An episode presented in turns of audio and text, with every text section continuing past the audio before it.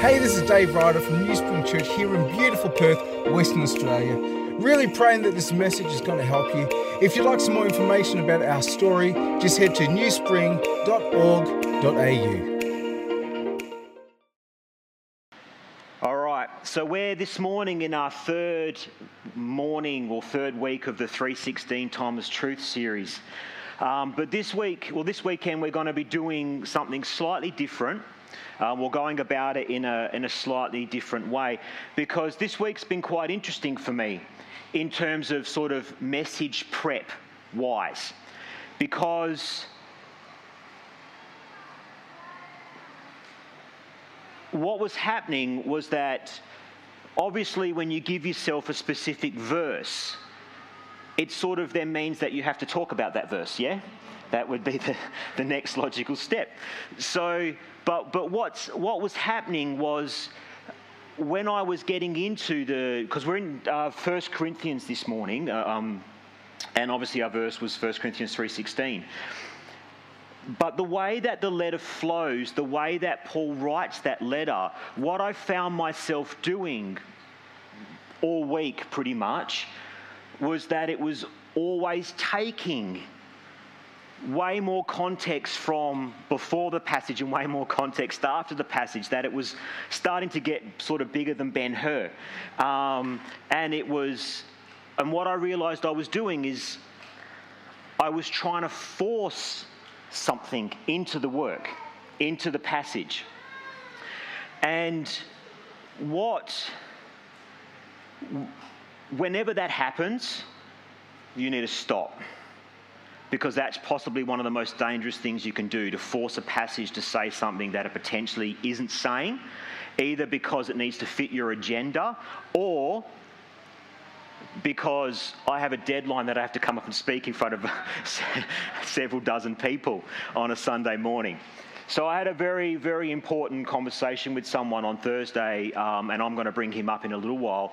Um, because what I realized I couldn't do is just allow the passage to, well, that one verse to sit on its own. Because to do that, firstly, doesn't justify the passage, but then, secondly, what it does is that it, was just doing something called eisegesis, that I was putting meaning into the passage that potentially wasn't there. That's a very dangerous thing to do. Okay, when we're reading Bible, the Bible, you want to be pulling the meaning out of it, not putting our intentions into it. It's a very different thing. So, but chapter uh, 3, verse 16 is actually quite an important verse, though. Okay? Because it's a transitional verse between some of the stuff that's going before it and some of the stuff that is after it. Um, and it's a transitional verse between some of the really big ideas that Paul is talking about in 1 Corinthians. Um, and so, what we'll do, we'll briefly read the verse. I'm going to talk about one thing specifically to do with that verse, and then we're going to talk about some bigger ideas.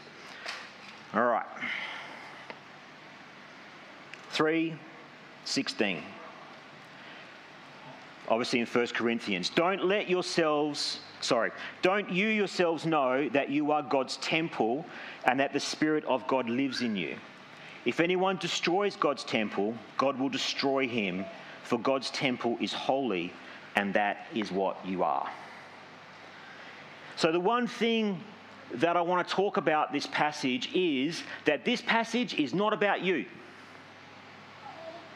in the individual sense. So, this passage is talking about the you plural.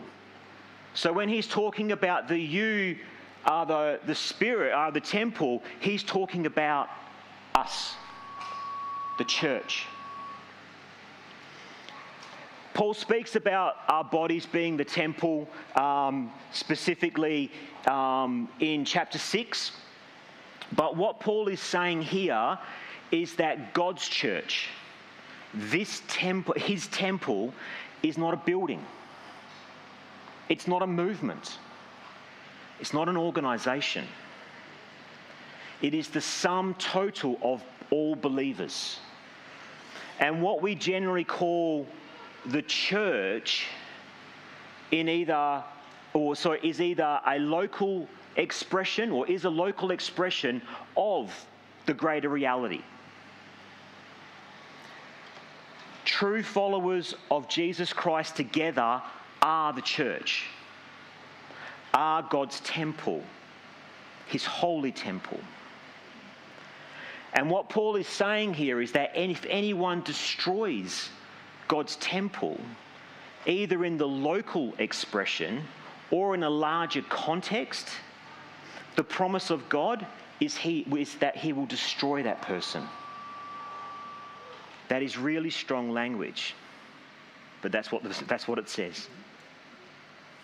So, yes, you individually are the temple of God or temple of the Holy Spirit. And along with that statement comes some significant responsibilities. But also, we, the church together, are the temple of God. That's how God chooses to outwork his presence in the world. And along with that comes some significant responsibilities also. So, what we're going to do for the next little bit this morning is that we're going to start to talk about some of the big ideas in 1 Corinthians.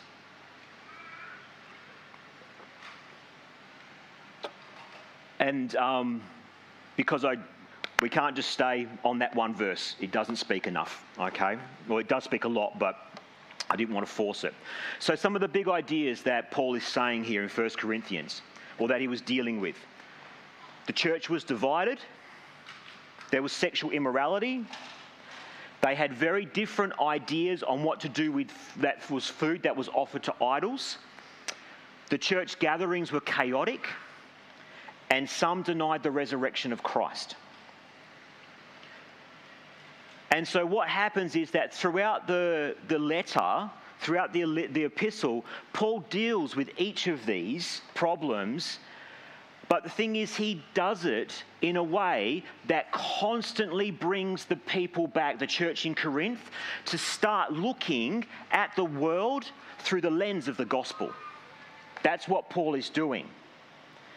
He keeps bringing them back to the fact that collectively they are the temple of God and everything is centered around Jesus. So oh, he goes down a whole bunch of little rabbit warrens, most definitely, but these big ideas are constantly bringing us back to the main idea that everything's about Christ. So let's go through briefly those five things. So there was a division within the church. Paul is addressing that because some people are saying, oh, well, I follow Paul and I'm Apollos and I'm this and I'm Christ. And this leader, that leader. So the thing is, Paul reminds them that the leaders are servants too. They're servants of Jesus. Most definitely, they have a role and a part to play. My role is different to your role. I'm a leader here. It should be different. However, ultimately, I'm a servant. But the thing is, I'm not your servant, I'm God's servant and how I serve God outworks in my leadership. That's what Paul's saying. And I know that it doesn't happen here, but you should never say, well, I hope it doesn't happen here. It's like, I don't like Brett, I prefer Dave. Or I don't like Dave, I prefer Brett. That should never be a part of your conversation. Because Dave's a servant, I'm a servant, Nay's a servant.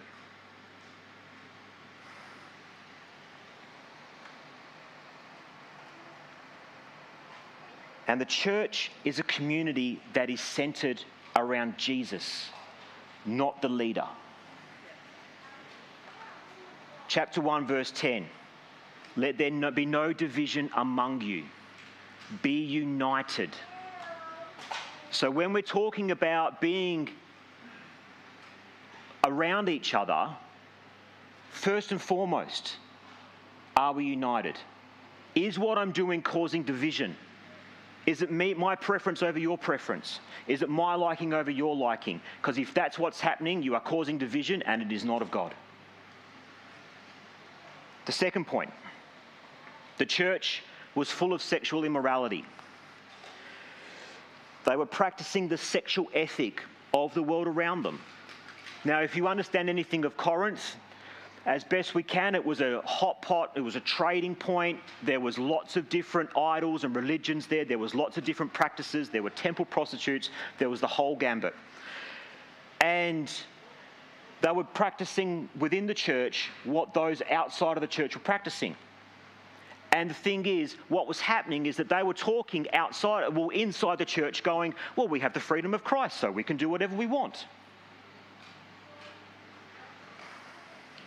They were abusing it. Pretty much saying that Jesus has made us free so that anything and everything is permissible. Paul reminds them in chapter 6, verse 20 and 19, sorry, chapter, sorry, chapter 6, verses 19 and 20. Christ has had to die for that freedom and what you do with your body matters. You are not your own. There's responsibility in being the temple of the Holy Spirit. Third point he talks about is that when it came to eating food that had been sacrificed to other gods or other idols, Paul reminds them most definitely that those other idols are just wood and stone. They're just metal. They actually aren't real. And so eating of food that is sacrificed to them is actually fine because it's not, it doesn't make it special or holy. However, if they were being watched and if their actions could be misinterpreted or mis- misinterpreted, then their loyalty is first and foremost to Jesus, and, their beha- and if their behavior is making someone else fall, then they should give up their rights and not eat. You see the idea? If there's something that they're doing that makes someone else fall, guess what? It's your right, or it's not your right just to keep going. Paul says that even though their actions in and of themselves is not sin, but if your actions cause a brother or sister to fall, then you are actually sinning against them and against Christ chapter 10, verse 24. Paul reminds us not to seek our own good, but to seek the good of the other person. We're acting in unity. If what you're doing is creating someone else to fall, think about what you're doing because it's creating division. That's not what we're about as the body of Christ. The fourth point Their worship gatherings were created, sorry, were chaotic and distracting. So what was happening was that everyone had a word, and it was great. But it'd be like, I'm speaking now, and, and Paul just jumps up and says, No, I've got something more important. And he gets four words in, and someone else starts speaking. And so it was just chaos. So nothing was happening and no one was understanding. And the thing is, what he was saying was that people who were first coming aren't actually getting the message of the gospel because it was about everyone's own individual thing. And we all have different gifts, we're all different. But everything we should, be, we should do should be done for the building up of the body. Chapter 14, verse 26. And the thing is, everything that we should, we should do should be motivated by love of God, of each other, of respect for ourselves. The famous wedding passage, chapter 13, verse 4 to 7. You know the one love is patient, love is kind. I've got some good news and some bad news for you. This absolutely is not about marriage at all. but it's about how we speak. It's about how we behave. It's about how we view our spiritual gifts and about how we use them. It's even about how you give and how you sacrifice, whether that's through your time, your money, or anything else. If it is not done with love, then it is not worth anything. Chapter 13, verse 3 says, If I don't do these things in love, then I gain nothing. Remember, love and unity all of the time needs to be at the forefront of what we do. If what you're doing is not done out of love or if it's creating division, it is not of God. The last one. The resurrection of Jesus came into question. Paul again responds by arguing that the resurrection isn't just a part of what we're about, it is the central part of the gospel. And if Jesus didn't rise from the dead, then everything we are doing here is absolutely meaningless. We are sitting in this hot, horrible building for no reason whatsoever if Jesus didn't rise from the dead. There's no point to any of it. Chapter 15, verse 17. And if Christ has not been raised, your faith is worthless and you are still in your sins.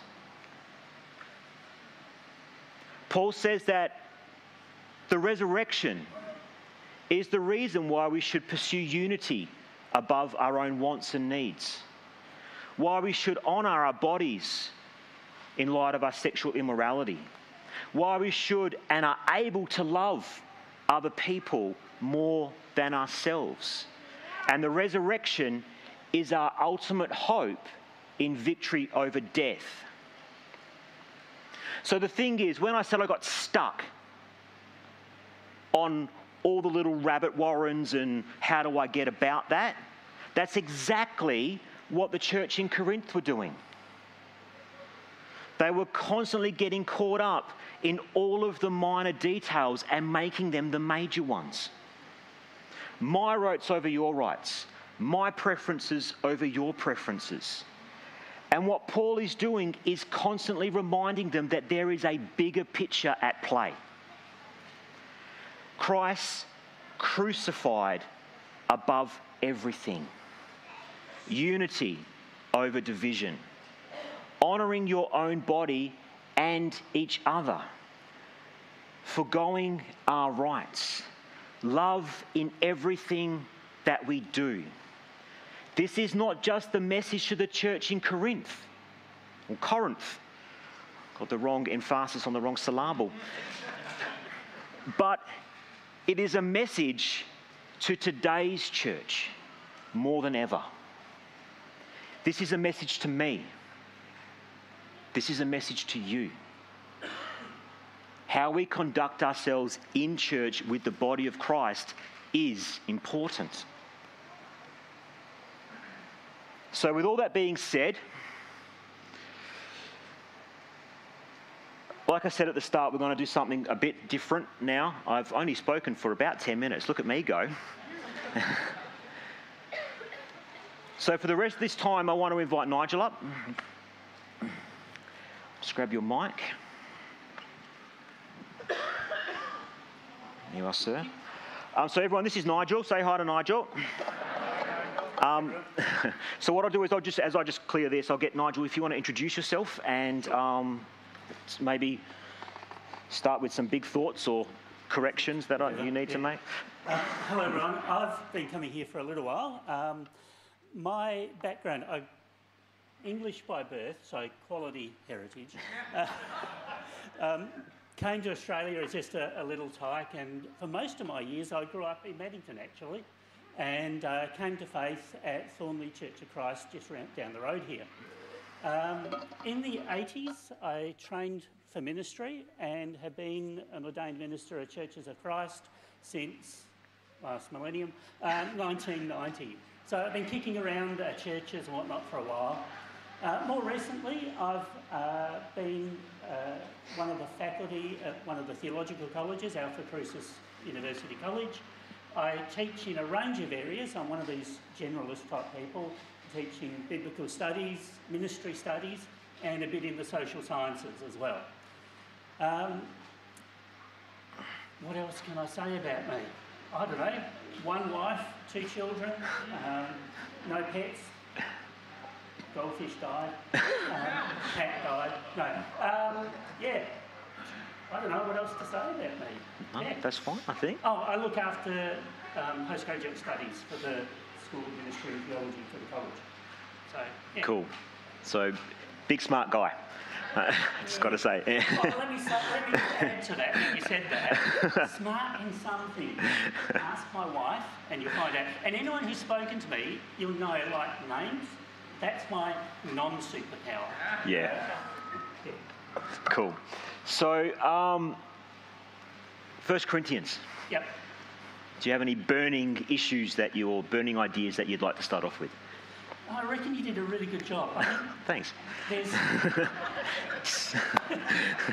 So, uh, Uh, You know, if I said anything about 1 Corinthians, first of all, Paul's writing to a church he planted a number of uh, years ago, you think. And what we find out is he's had some, someone come to him saying about concerns about stuff going on in the church. They've written to him with some issues they want some answers on, and he's heard some stuff around the grapevine. So really, this is what we call an occasional letter. It's not just, oh, I'm writing to say today. He's addressing some specific stuff. So first of all, we have to recognise why Paul wrote the letter. It's not just these are issues everywhere faced amongst all the churches in planted. There's real specific, stuff going on. And if I said the big picture of the, the, the letter, it's what Brett hit on. Two words which have the same idea, one and unity. You know, you see those two words occurring all the way through.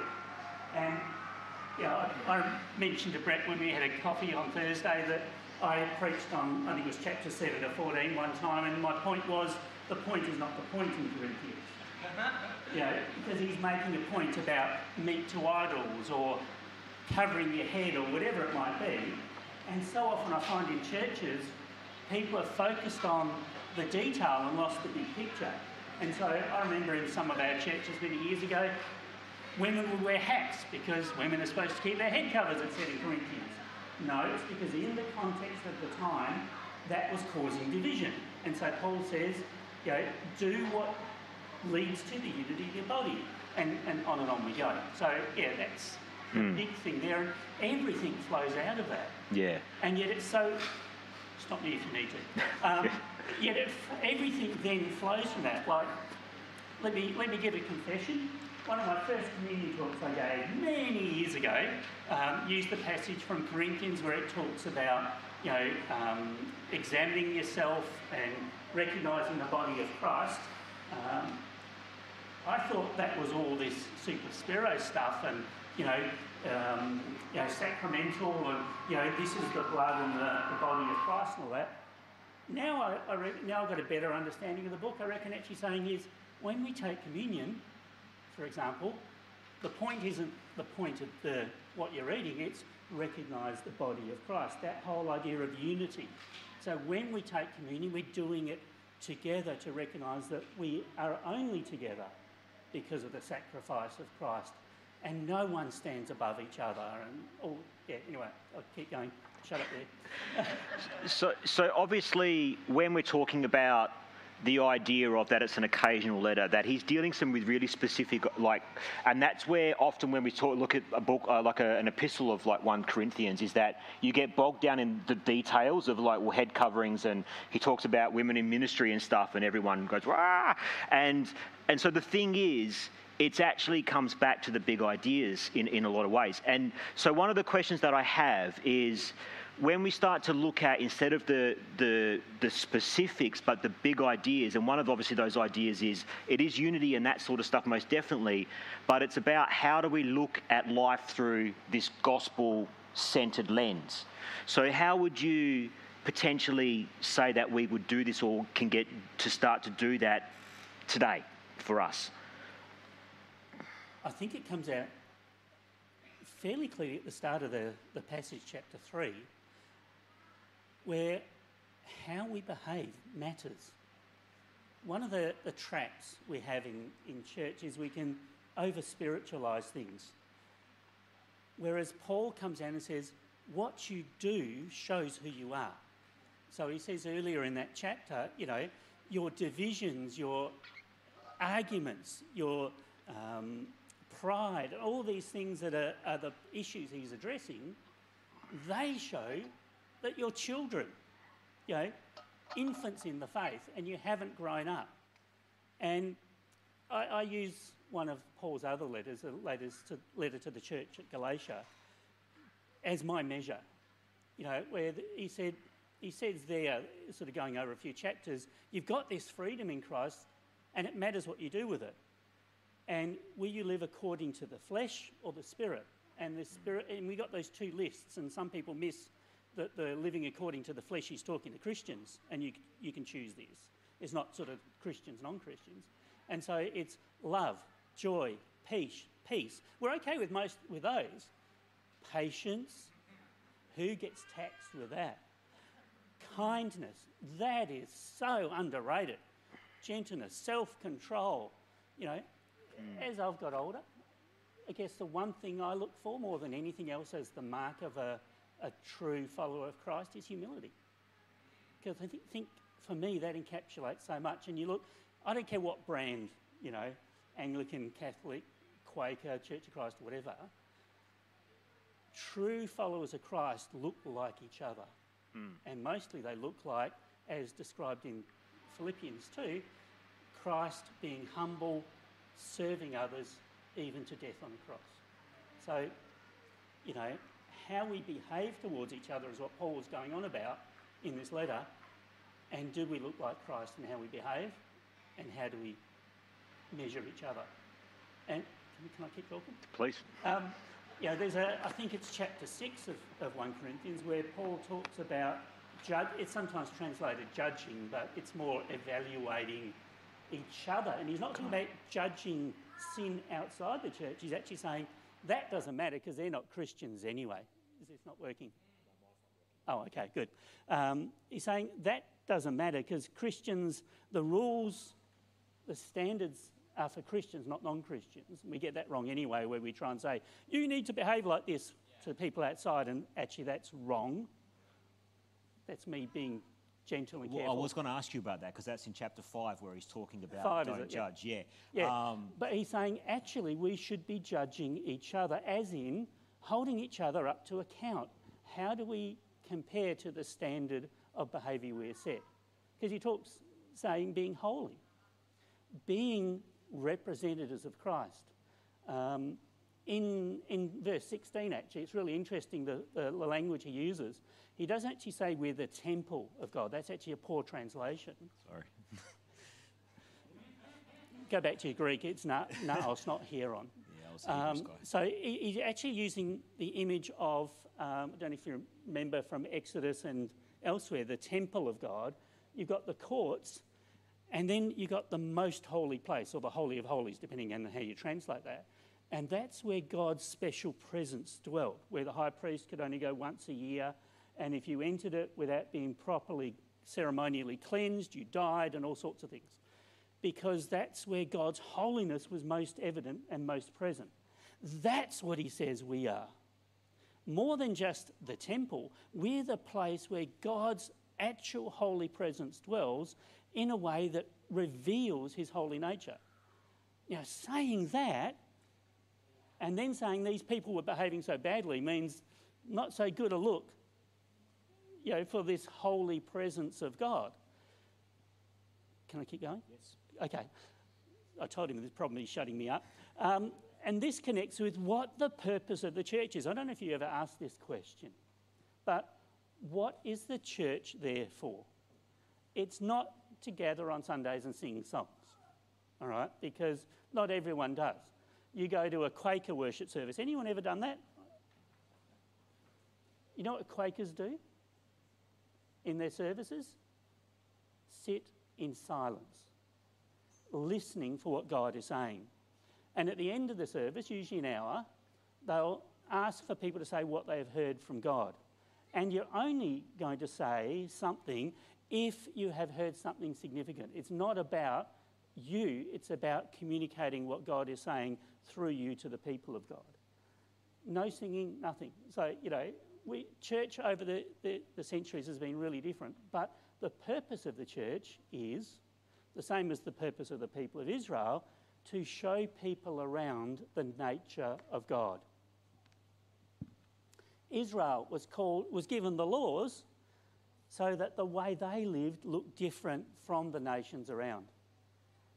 Jesus gave the Sermon on the Mount, which can be characterized as a new Moses on a new mountain giving a new Torah, to show us how we to live as people in this new kingdom of God.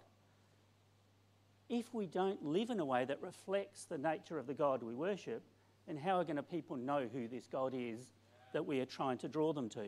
So behaviour actually matters, and I think that's one of the big things. Yes. That was a very long answer to a short No, question. Beautiful, thank you. So it says at the start um, in chapter 1, Hmm. uh, verse 2. So he obviously says that to the church uh, of God at Corinth, um, to those sanctified in Christ, called as saints. So, what is, he- what, often what people think is that these are like these are salvific issues, but he's clearly saying that he still considers them saints. Yes. So, what, how does that then sit in the context of when he's talking about immorality? That if someone's immoral, then they should be disciplined and put out of the community because that's a disruptive influence. How does that work in the, the context of salvation? How long we got? Um, first of all, our standing with God is based on the sacrifice of Christ. So forgiveness is based on the sufficiency of the sacrifice of Christ. How we live in response to that is then the next thing. People who are like the Corinthians, they had this idea that they could live as though they were totally redeemed and lived in the new creation and they were free. Well, the trouble is they had forgotten about sin, that we still live in the presence and power of sin, so we're still fallen human beings. Our salvation isn't dependent on our being perfect, but uh, and our salvation isn't just passive either, though, because and the book of James is great I think, with this because it's a very Hebrew way of thinking where for the Jews, they were the people of God. And they were the people of God because of the covenant God made with them and they agreed to as well. But they still had to live in a way that was appropriate to their position. You know, they. The same for us. We have to live in a way that's appropriate to our relationship with God. Does it mean we'll ever get it perfectly right? For goodness sake, no, not this side of eternity, because we live in the presence and power of sin. But it doesn't mean we don't actually make an effort. It's a, I characterise it a bit like a partnership. You know, God does his part, we've got to do our part too. And our part is what's also described as working out our salvation. Now, it's not a salvation by works, because we are saved, but it's following our salvation through faith in Christ. We then work out what that means. So we try and live according to the standards set before us. And that's why one of the marks of the church, going back to guys you may have heard of, Calvin, Luther, Zwingli, back at the Reformation, they, try, they said, well, what are the key marks of the church? And interestingly, one of the ones we've lost over the last centuries was discipline. There were three marks, and for, the life of me, I can't remember what one of them was right now. One was discipline, one was the sacraments, and the other one escapes me right now. Um, but this discipline one was essentially this idea that Paul's got in Corinth of holding each other to account, not to point the finger and say, you're a bad person, but actually so that we can encourage one another and support one another. You know, when someone's struggling, you can kick them while they're down, or you can come alongside them and try and help them to stand up. And that's the idea behind church discipline. It's a redemptive thing. Um, but there is a time at which it gets cut off, and that even is reflected in the people of Israel's history, where God, time and time again, sent the prophets to call them back to worship Him. And if you read from basically um, Judges on, you see this cycle of they turn away from God, they get called back, and, and so on. Eventually, God says, "I'm- All right, you keep turning away from me, I'll let you have what you, you want. And He left the temple. You see this very clearly in the book of Ezekiel. And they got stomped on by the superpower of their time, Babylon, carted off into exile. And in the part of Hosea, it, one of the children is named Not My People. And the, the language actually rec- reflects the covenant making in Exodus, where he says, I will not be Ehyeh, which is the, the actual name he gave to Moses, to you. I will not be your covenant God anymore. So he breaks the covenant with the people. So, can you break the covenant with God? Yes.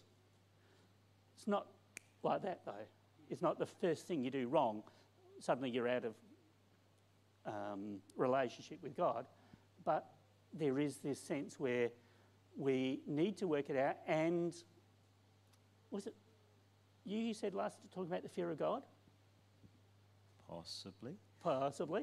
but, you know, Israel didn't fear God enough Oh, yeah, yeah. in that sense, that there were consequences to their actions. And so for us, I don't know if I'm making sense here, but, you know, we, we have to make the effort to live holy lives. But we don't do that individually, we do it in community, hence this idea of discipline, holding each other to account, and so on. But that doesn't mean we easily fall out of relationship with God. It's not uh, you're in, you're out, oh, I've sinned and now I'm no longer one of God's people. There's this recognition from the fact that He calls them holy people, it really means set aside for a holy purpose, this, this word. It doesn't mean perfection. So many of our problems come from Greek ideas being put onto the text, the ideas of absolutes. You know, you're either fully perfect or you're not fully perfect. Hebrews are much more okay with messiness. And I think we just need to recognize we live in the messy part of our redemption, where if we have acknowledged Christ as Lord, accepted the gift of forgiveness He's given, then life is going to be messy this side of eternity because we are being redeemed, being bought back, being made holy. We're not there yet. So when your kids ask, Are you there there? No, we're not there yet. So, in the context of what you've just said, and um, from chapter 10, verse 31, where Paul talks about doing everything for the glory of God, how would you potentially suggest we how we outwork our lives in context to that? Or is that the wrong question? No, no, it's a, it's a really good one. And the answer is fairly simple, actually. Do your best to live looking like Jesus. I think that's actually the core mission of the church, both as individuals and collectively. Do our best to look like Jesus. And that means, you know, the sort of stuff Brett was talking about, counting others greater than yourself, um, not demanding your rights, but acting in love for others, and that's within the church and without the church. And when you stuff up, you know, recognise that you're human and other people are human when they stuff up and all the rest of it. I think actually being more real, wearing fewer masks would help the church an awful lot. Cool. So, one of the big ideas, obviously, is unity when we talk about that. And so, we briefly discussed the other day um, how the church, well, those within the church were pretty quick to jump on a bandwagon when it sort of came to, came to stuff sort of like with COVID and mm. vaccinations and that sort of stuff. So, how, as a community of God, do you think we, sh- we need to start responding when there are big ideas in the world that affect our unity here, inside the church, I'm talking about? What would you suggest would be our first port of call, or how we remind ourselves that we're actually about unity and not division? Yeah. First of all, look at our behaviour. How do we deal with our differences?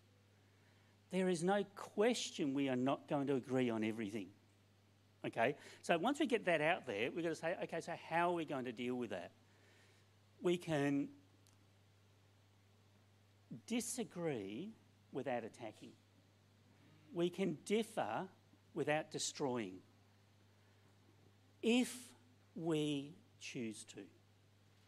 Now, notice the if there, because that's the key thing. So often we take positions and start to automatically do what our community does and make the other person the enemy and make the other person wrong and us right. Has anyone ever, apart from me, ever had the experience where you thought you were right and you were wrong? Okay, So, if we've all had that experience, then hu- surely humility tells us that we may not know everything. And we may not understand everything. And that's the first bit. So, humility and how we approach. Second is actually loving the other person.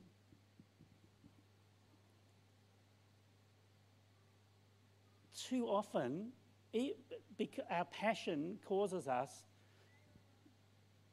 to, for the issue or the topic or whatever, to not consider the other person as a person worthy of love and consideration as a brother or sister in Christ, for whom Christ died, who Christ loves, and who the heart of God is turned towards.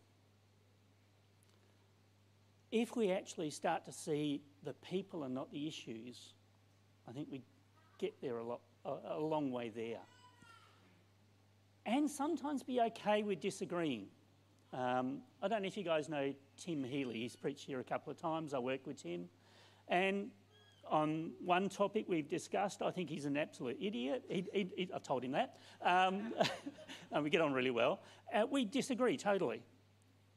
But we're okay with disagreeing. And I think that's also something we need to be okay with. Because elsewhere, uh, I think it's in chapter 13, Paul talks about we understand in a limited way. He talks about seeing through a glass darkly. We don't know everything. We don't see everything. We don't understand everything perfectly. So sometimes it's okay to differ without aggression, without anger, without ill feeling, and just recognise we differ. You know, how, how are we to grow if we don't hear other positions? How are we to grow if someone doesn't give us an idea we've never had before, and so on? To me, together, as the body of Christ, we come closer to the mind of Christ. But only if we're willing to listen to the mind of Christ as revealed in other people. There's an arrogance, a lack of Christ likeness in those who won't hear others' perspectives. Hearing is really important. Doesn't mean you have to agree, but at least you've heard. And loving is critical. Not namby pamby, but practical caring for that person sitting opposite you. Does that help? Yeah, awesome. So we've got a couple of minutes left um, before we close this down. Does anyone have a question? I mean, I can keep asking questions, but does anyone actually have a question? On anything that, yes? So, when you talk about developing a balance between like monitoring your behaviour and being a reflection of Christ, how do you how do you maintain that long term? Because like obviously for me, when I leave church and go to my work or I spend time around my friends, it sometimes is very challenging to be a reflection of Christ when the people around me don't know Christ. So how do you navigate that? Yeah. So, for those who didn't hear, the question is how do you navigate it when, uh, particularly, you're in situations where you're surrounded by people who aren't like Christ? Um, how do you navigate your humanness? Is, yeah? Yeah, we're not, yeah, flesh isn't perfect. First of all, I think that statement is really important. Um, recognize you're not perfect. It's often one of the, the traps is we can judge ourselves really harshly and fail to recognize that Christ understands what it means to be human. You know, um, does that mean we don't strive to improve? No, but I think improve is the goal, not perfection. So I would say do your best to do your best to make that your goal, recognizing that you're never going to be perfect. And seek wisdom, encouragement, and support from the wider body of Christ. This is not a journey we're meant to do by ourselves. And our society's biggest problem is unless you come from the Asian context or other communal cultures like African cultures, South American cultures, the majority of, it, of us tend to think individualistically. And so we think about me and I. And uh, I don't know if you looked at the songs we sang today, and I'm not picking on the, the team, please don't hear that. It's about many of our songs are written from a Western perspective. Christ is enough for me, Christ is enough for us because we are the body of Christ. Our salvation is worked out together, and so on. So, how do I do it?